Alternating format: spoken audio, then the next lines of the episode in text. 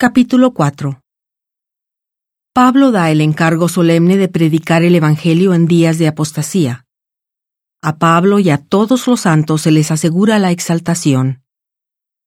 Yo te encargo solemnemente delante de Dios y del Señor Jesucristo, que ha de juzgar a los vivos y a los muertos en su manifestación y en su reino, que prediques la palabra, que instes a tiempo y fuera de tiempo.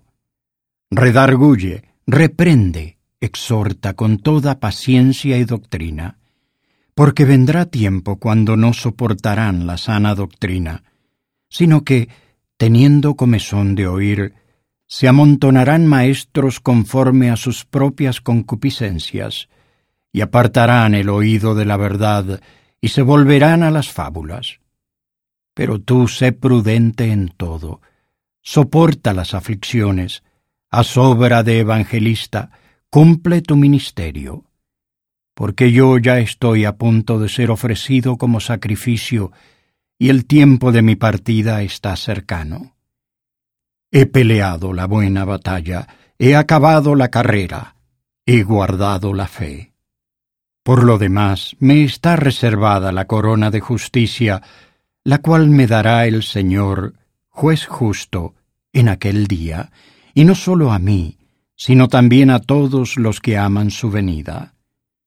Procura venir pronto a verme, porque Demas me ha desamparado amando este mundo, y se ha ido a Tesalónica.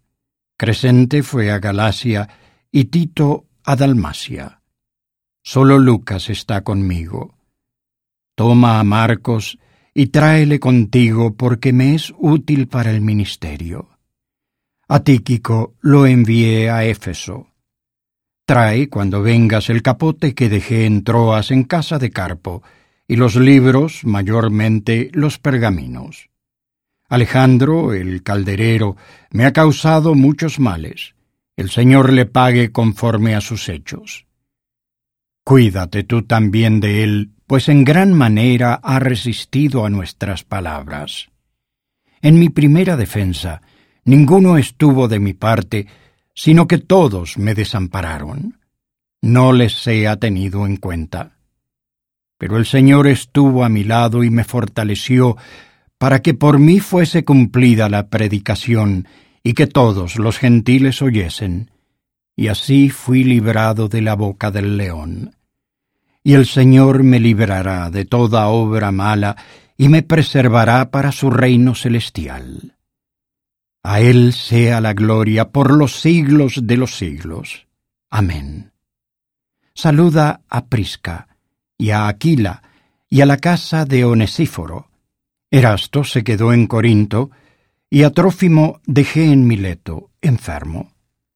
Procura venir antes del invierno. Eubulo te saluda, y Pudente y Lino y Claudia y todos los hermanos. El Señor Jesucristo esté con tu espíritu, la gracia sea con vosotros. Amén. La segunda epístola a Timoteo quien fue el primer obispo ordenado en Éfeso. Fue escrita desde Roma, cuando Pablo fue presentado por segunda vez a César Nerón.